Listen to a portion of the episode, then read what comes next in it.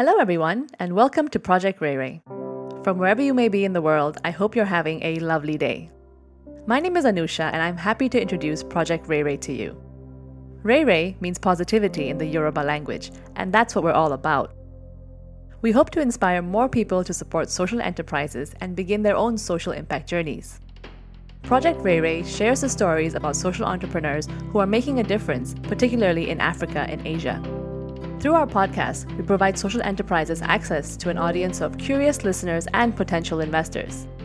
We believe in the social enterprises we share so much that we provide them with a small grant to support their growth and innovation. At Project Rere, we ensure that the social enterprises have their social impact as a priority and not just a byproduct of their business models.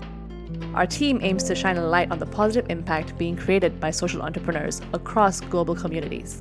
I am accompanied by four brilliant young men on the Project Rere team. We have Vivek Aswani, our finance ninja. Hello.